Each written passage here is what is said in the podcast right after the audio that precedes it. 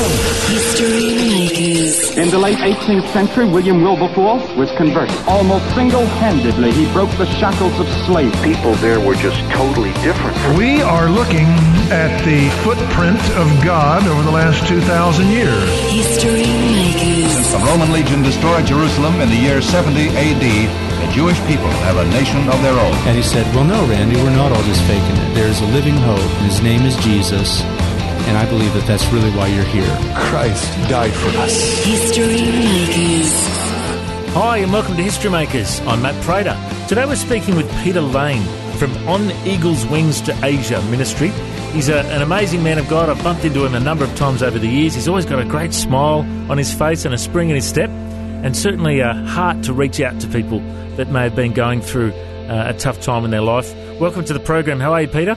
Oh, great, Matt. It's always good to speak with you and meet with you. Fantastic, mate. Now, for those who don't know about On Eagle's Wings to Asia, tell us what the ministry is. Okay, well, basically, uh, my wife and I go into Asia, particularly India, each year, and doing teaching on sexuality with a, a focus to, first of all, give a biblical understanding of sexuality, and then secondly, a biblical understanding of how to minister to people who are into issues such as, you know, homosexuality or pornography or being sexually abused. Such an important ministry because uh, there's so much talk in the media uh, and in the schools about this topic, but often the church is silent on these subjects. Uh, so we're going to get to that soon, but let's hear a bit of your personal story first. Let's get to know the man behind the ministry. Uh, okay, well, whereabouts uh, were you born and raised? Take, take a deep breath. I was born in the last century, 1946, and uh, uh, I was conceived as part of the celebrations of, of VE Day, victory in Europe over you know Nazi Germany. So, uh, big problem. My parents, first of all, they were not married. Uh, mother was Irish Catholic, father Sikh, Indian Sikh, and secondly, my father himself had another wife and children in India. So it was just uh, a disaster, which meant my father left my mother and went back to India when I was a baby. Yeah. Mm, okay. And then uh, where, yeah. where were you raised? Where'd you go to school?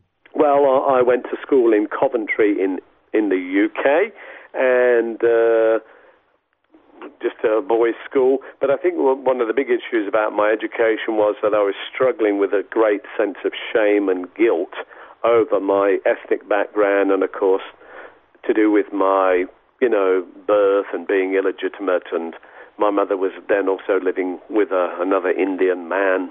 So, yeah, I was pretty messed up. Mm. And what about faith? Did uh, that play a part in your upbringing?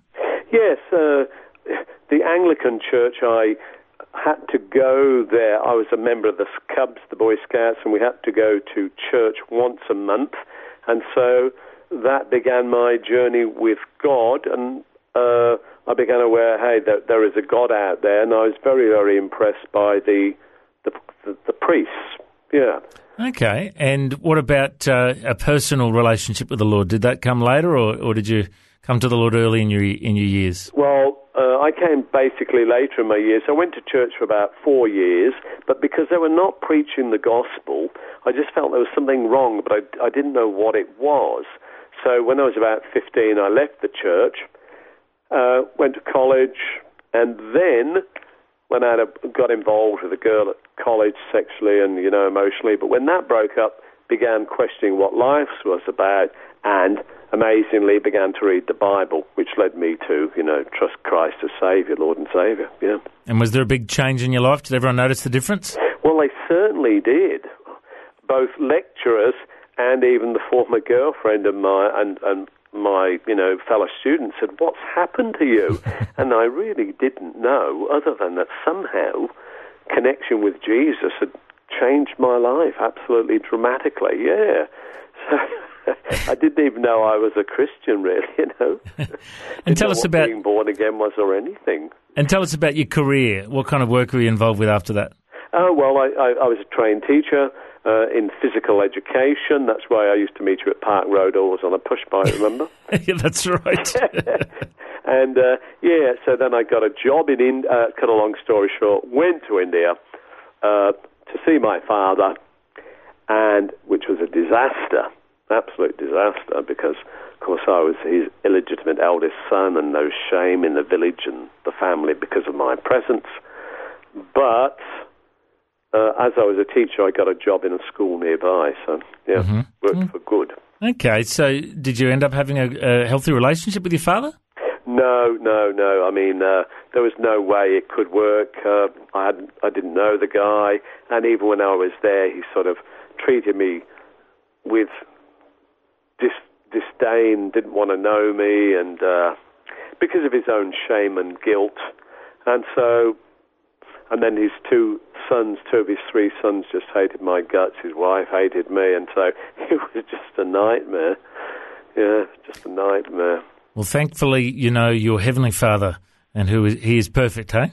Oh, correct. And of course, it was through that confrontation with my father and his family that I began to realize that in all this, I had a heavenly father, and he had planned my existence. There were no mistakes. And so that really uh, was re- very healing for me and liberating. God was at, in my conception and birth, not my human father and mother. Yeah, yeah, Now, in all these years as a as a teacher, yep. um, how did you make the transition from teacher to uh, working in ministry? Uh, well, what happened? We're working in India, uh, in in the north, and it was the epicenter of the hippie, uh, the the hippies in, in the 19 early 70s. And so I just began to reach out, share the gospel with these hippies, and then felt, hey, the Lord was calling me to leave the school, by which uh, uh, and uh, reach out to the hippies in Goa and Rishikesh and Haridwar with Dot, who I met at the school, and we married and did this ministry for 18 months in India. Okay, and then when I first met you, you were involved with Exodus Ministries. Tell us about that ministry. Okay, well, Exodus began in the good old USA 1973 when a group of men uh, and women who had come out of homosexuality through, you know, tremendous conversion with Jesus, uh, felt they needed to share this message of sexual redemption and liberation, right? So that's 1973. Move on 10 years, 1986 in Brisbane here. Uh, myself and others founded Exodus Asia South Pacific, uh, coalition of similar ministries to reach out to people struggling with their sexuality. So that was the historical connection with Exodus. Now they came under a lot of uh, fire o- over the years because uh, you know a lot of people were saying that, you know scientifically you can't be ex-gay, and you know a lot of people were talking Yep. about all the, the controversies, and, and they've changed a lot in the last couple of years. What's what's the latest with Exodus? Well, uh, two things. Sadly, Exodus uh, International North America closed down about two years ago under great confusion and mixed messages about change and so on, but it's regrouped, and so there are groups, you know, still proclaiming a message of freedom in Christ. But I think what's has also happened as a result of that, there's been a greater clarification about what is change. You know, when we come to Christ, particularly in areas struggling with sexuality, whatever that might be, what in actual fact is change.